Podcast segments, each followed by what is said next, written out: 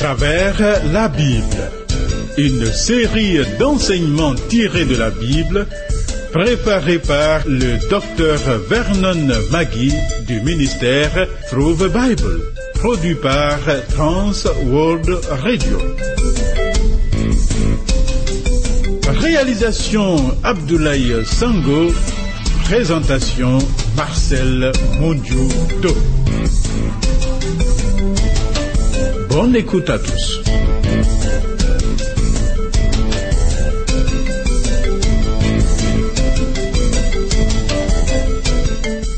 Dieu Tout-Puissant, tu fais marcher l'armée du ciel en ordre. Tu appelles chaque chose par son nom. Rien n'est semblable à toi, auteur de toutes choses. Humblement, nous nous prosternons devant toi, roi de l'univers. Diébité Rodrigue Adiby assure la prise de son. Avec respect et joie, recevons la parole du Dieu vivant. Gloire à son nom. Le programme que nous suivons est le 81e. Puisque nous avons suivi la parole de Dieu qui appelle à la réflexion et à des interrogations, libre à toi de poser toutes les questions à propos. Note nos contacts que voici pour correspondance.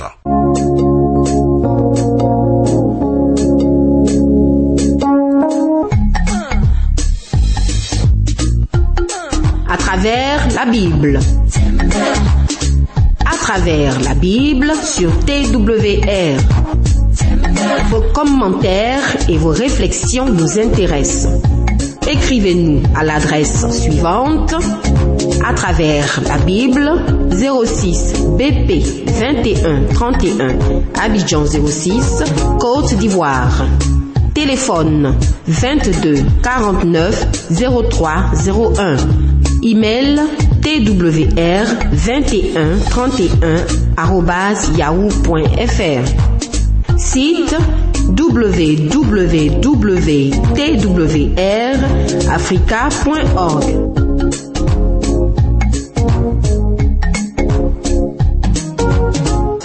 Dans le programme 80, le Seigneur Jésus continue son ministère après avoir exposé les lois du royaume. C'est le thème du 11e chapitre de Matthieu. Les disciples de Jean-Baptiste sont venus le trouver de la part de leur maître pour savoir si c'est vraiment lui, le Christ, qui devrait venir ou bien s'il faut attendre un autre.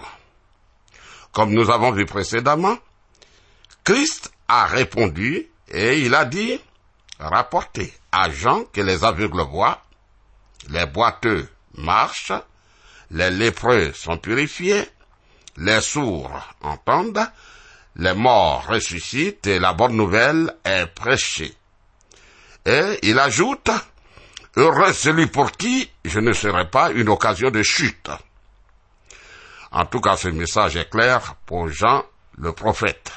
Ensuite, le Seigneur parle de Jean. Il loue Jean-Baptiste le prophète. Dans les versets suivants, Jésus défend Jean-Baptiste contre ceux qui étaient tentés de le critiquer à cause de ses doutes. Matthieu chapitre 11, verset 7.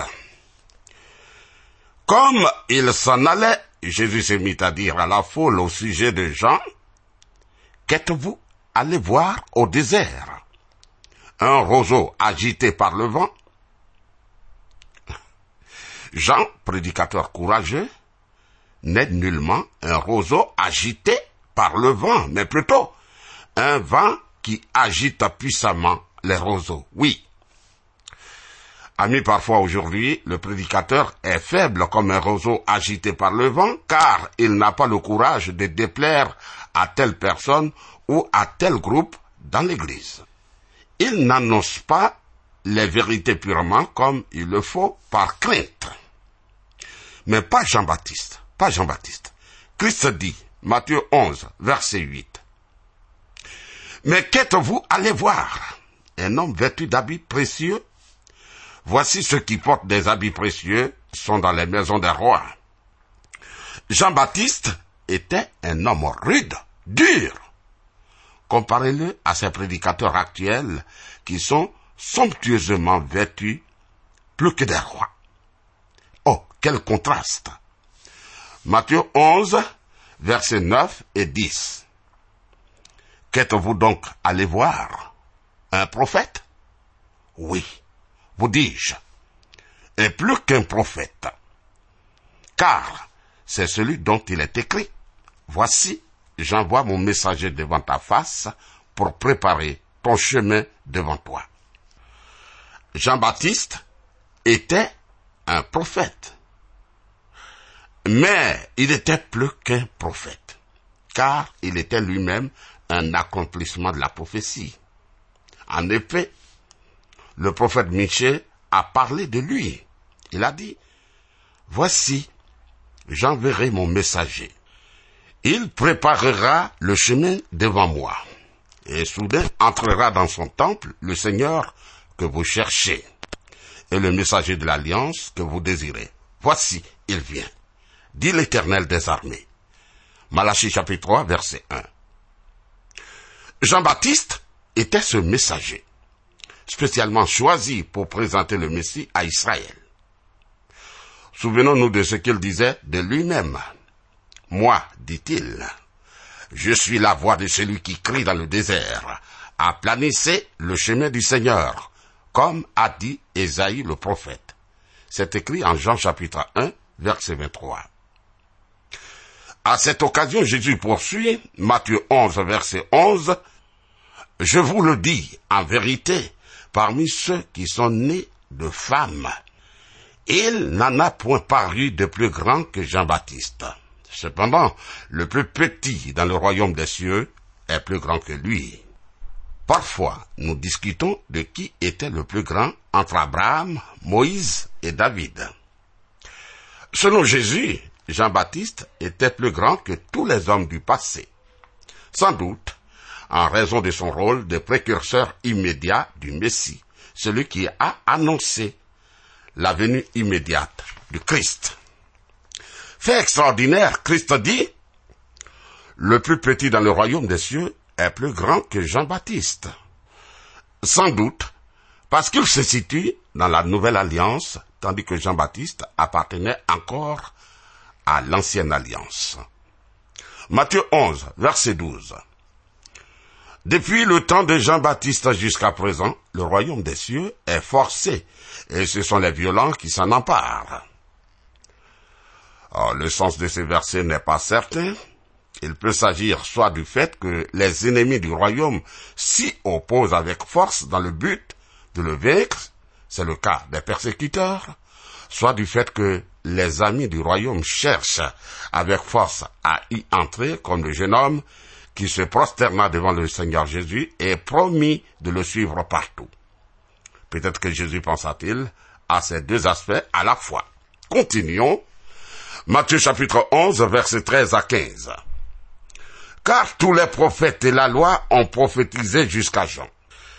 Et si vous voulez le comprendre, c'est lui qui est l'Élie qui devait venir. Que celui qui a des oreilles pour entendre, entende. Jean-Baptiste a accompli la prédication du message à venir annoncé par le prophète Malachie au chapitre 3, verset 1. Or, la question se pose. Si Israël avait accepté Christ lors de sa première venue, le royaume aurait-il été établi immédiatement? La question est basée sur une supposition, car non seulement Israël ne l'a pas accepté, mais Jésus savait d'avance qu'il ne l'accepterait pas. Posons-nous cette autre question. L'offre de Jésus de se présenter comme roi était-elle sincère, alors qu'il avait l'intention de se rendre à la croix pour mourir? Oui, elle était aussi sincère que lorsqu'il offre le salut à quelqu'un, lorsqu'il sait que la personne va le refuser et être condamnée. Dans les versets suivants, Jésus compare sa génération à des enfants gâtés et capricieux qui ne veulent dans leur jeu jouer ni à un mariage, ni à un enterrement. Voyons, Matthieu chapitre 11, versets 16 et 17. À qui comparerai-je cette génération?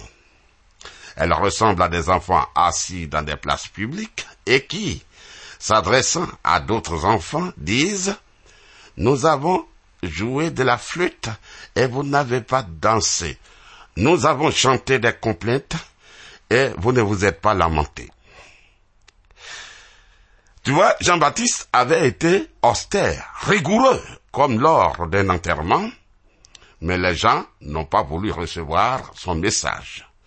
Matthieu 11, verset 18. « Car Jean est venu, ne mangeant, ni ne buvant, et ils disent, il a un démon. » Quant à Jésus, il avait été joyeux comme lors d'un mariage, mais les gens étaient contre lui aussi. Matthieu 11, verset 19.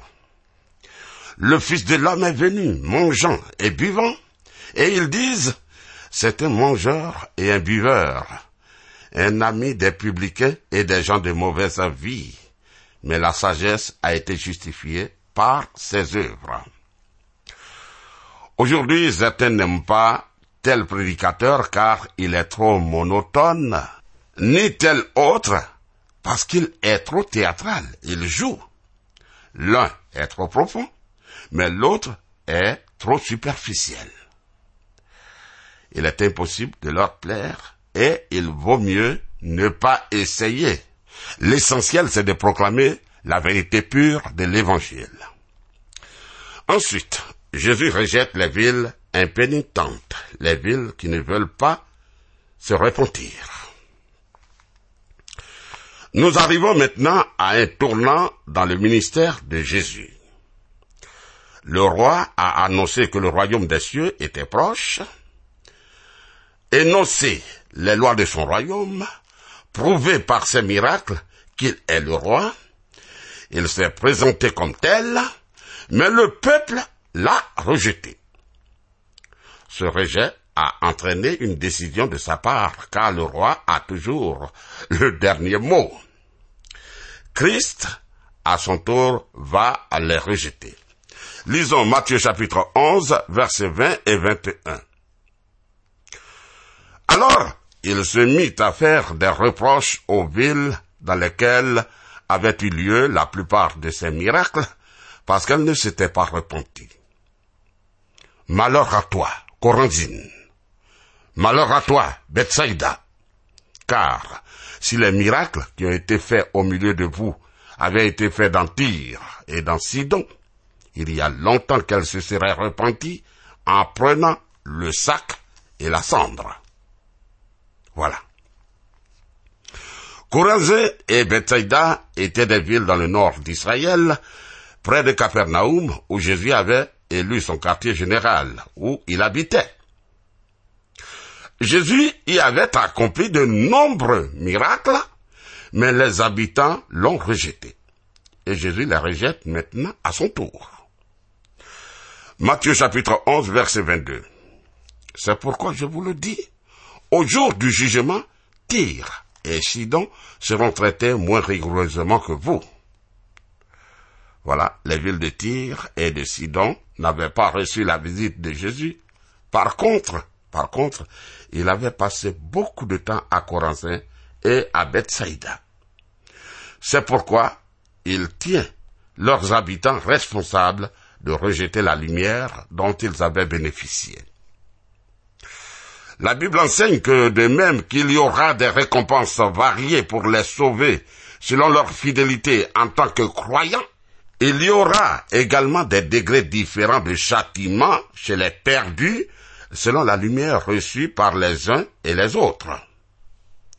Certains auront bénéficié seulement de la révélation de Dieu dans la nature, tandis que d'autres auront eu de magnifiques occasions d'entendre l'Évangile pour être sauvés. Ah, je ne sais pas quel châtiment recevra celui qui se prosterne devant un fétiche après avoir reçu dans la nature la révélation du Créateur, comme dit en Romains 1, verset 18 à 23. En revanche, je sais que le jugement sera bien plus sévère encore pour celui qui aura entendu l'Évangile à de nombreuses reprises et qui, malgré tout, aura rejeté le Seigneur Jésus. Maintenant, le Seigneur s'adresse aux habitants de Capernaum, son quartier général, là où il habitait. Matthieu chapitre 11, versets 23 et 24. « Et toi, Capernaum, seras-tu élevé jusqu'au ciel? Non. Tu seras abaissé jusqu'au séjour des morts. Car si les miracles qui ont été faits au milieu de toi avaient été faits dans Sodome, elles subsisteraient encore aujourd'hui. » C'est pourquoi je vous le dis, au jour du jugement, le pays de Sodome sera traité moins rigoureusement que toi. Capernaum ne sera pas récompensé pour avoir été le quartier général, la ville où a habité le Christ, mais elle sera jugée pour ne pas l'avoir cru.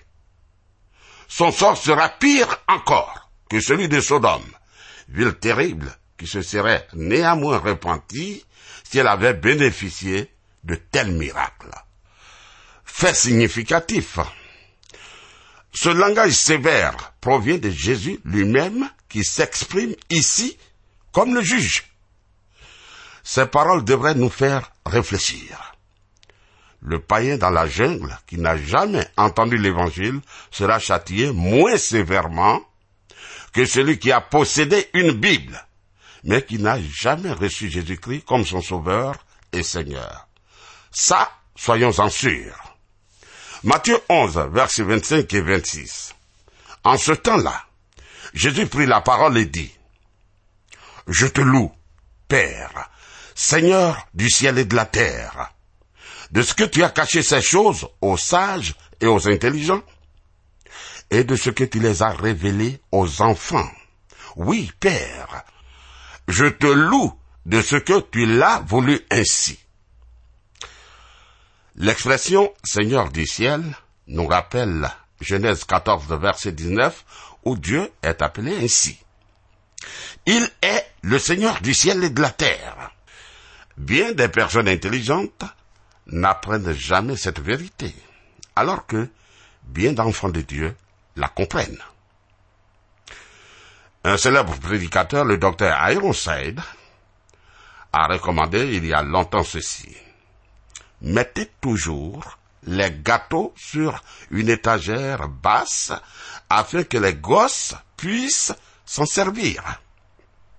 Il voulait dire par là que si l'on prêche de sorte que les enfants comprennent, la plupart des adultes comprendront également.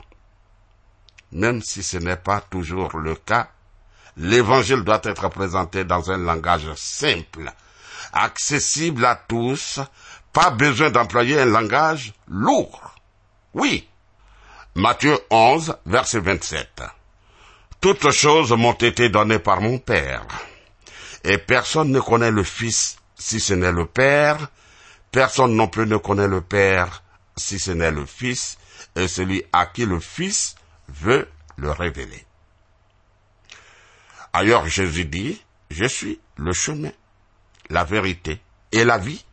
Nul ne vient au Père que par moi. » Jean 14, verset 6.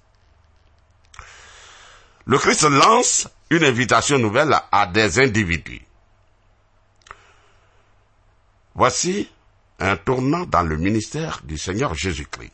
Jusqu'ici, il a annoncé « Repentez-vous, car le royaume des cieux est proche. » Il a prouvé par ses œuvres qu'il est le Messie, mais il a été rejeté. Voilà.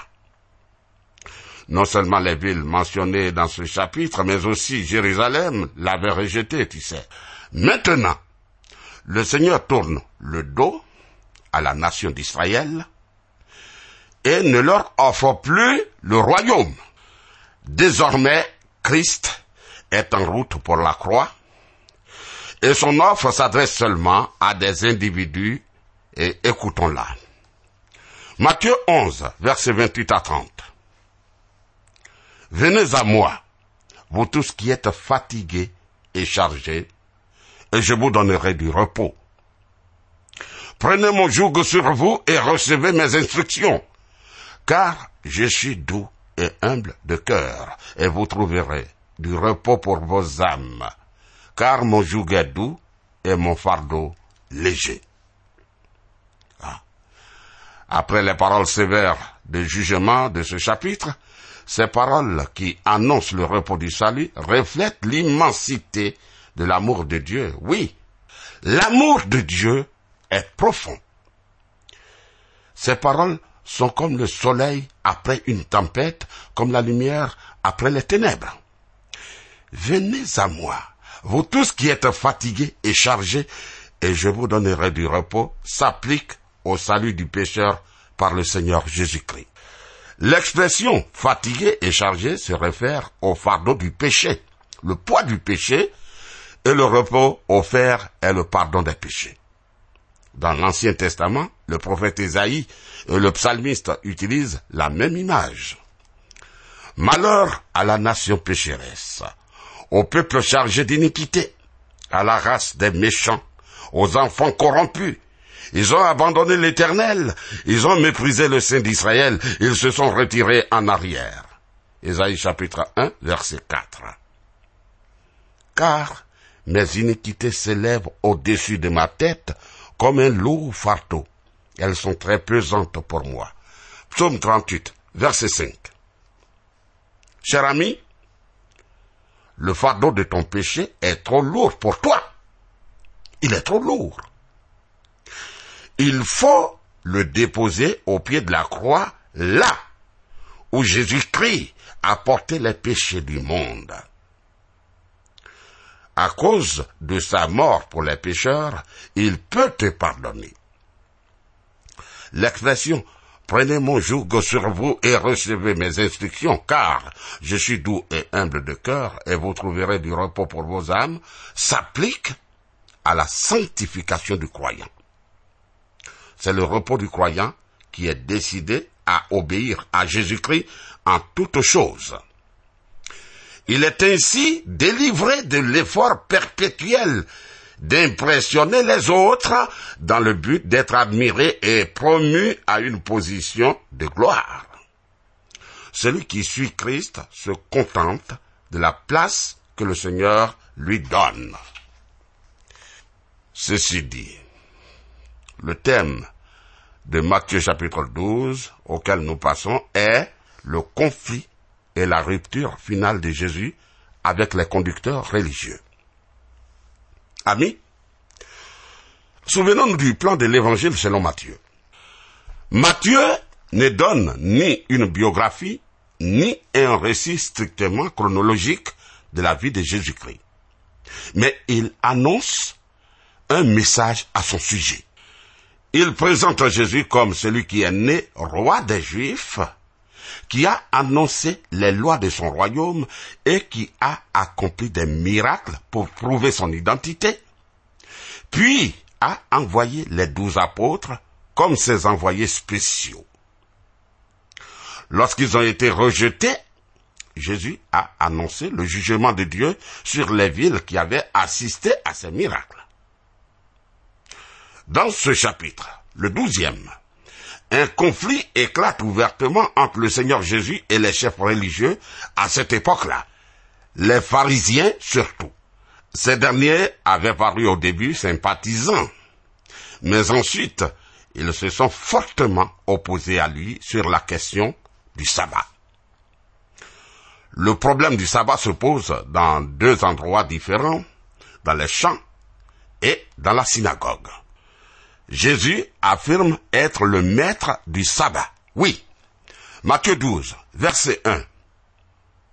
En ce temps-là, Jésus traversa des champs de blé un jour de sabbat. Ses disciples qui avaient faim se mirent à arracher des épis et à manger. La raison pour laquelle les disciples ont arraché des épis est qu'ils avaient faim. Et ils avaient faim parce qu'ils suivaient Jésus. Souvenons-nous de ce que Jésus a déclaré au jeune homme qui voulait le suivre. Les renards ont des tanières et les oiseaux du ciel ont des nids. Mais le Fils de l'homme n'a pas où reposer sa tête. Matthieu 8, verset 20. Jésus et ses disciples étaient pauvres. Ils étaient pauvres. C'est pourquoi Jésus a défendu ses disciples lorsqu'ils ont arraché des épis. Matthieu chapitre 12, verset 2.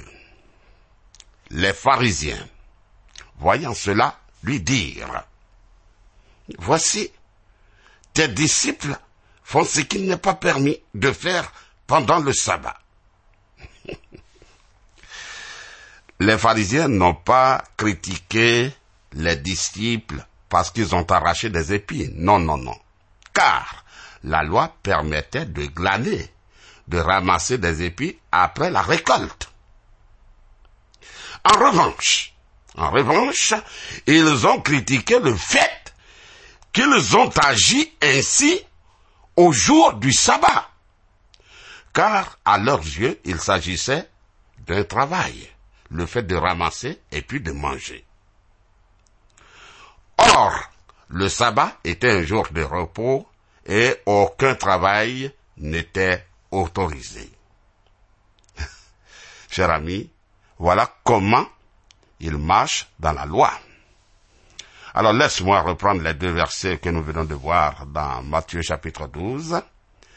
Jésus affirme être le maître du sabbat. Matthieu chapitre 12 à partir du verset 1. En ce temps-là, Jésus traversa des champs de blé un jour de sabbat. Ses disciples, qui avaient faim, se mirent à arracher des épis et à manger. Les pharisiens, voyant cela, lui dirent, « Voici tes disciples font ce qui n'est pas permis de faire pendant le sabbat. » Amis, nous reviendrons à ce texte. Que le Seigneur soit avec toi. Tu peux m'appeler au 05 76 63 02. Suis nos annonces. Que Dieu nous garde. Amen.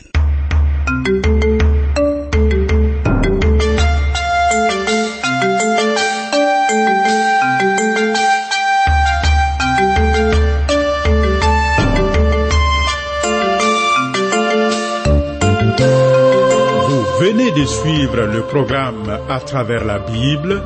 Un enseignement du docteur Vernon McGee du ministère Through the Bible, une production de Trans World Radio.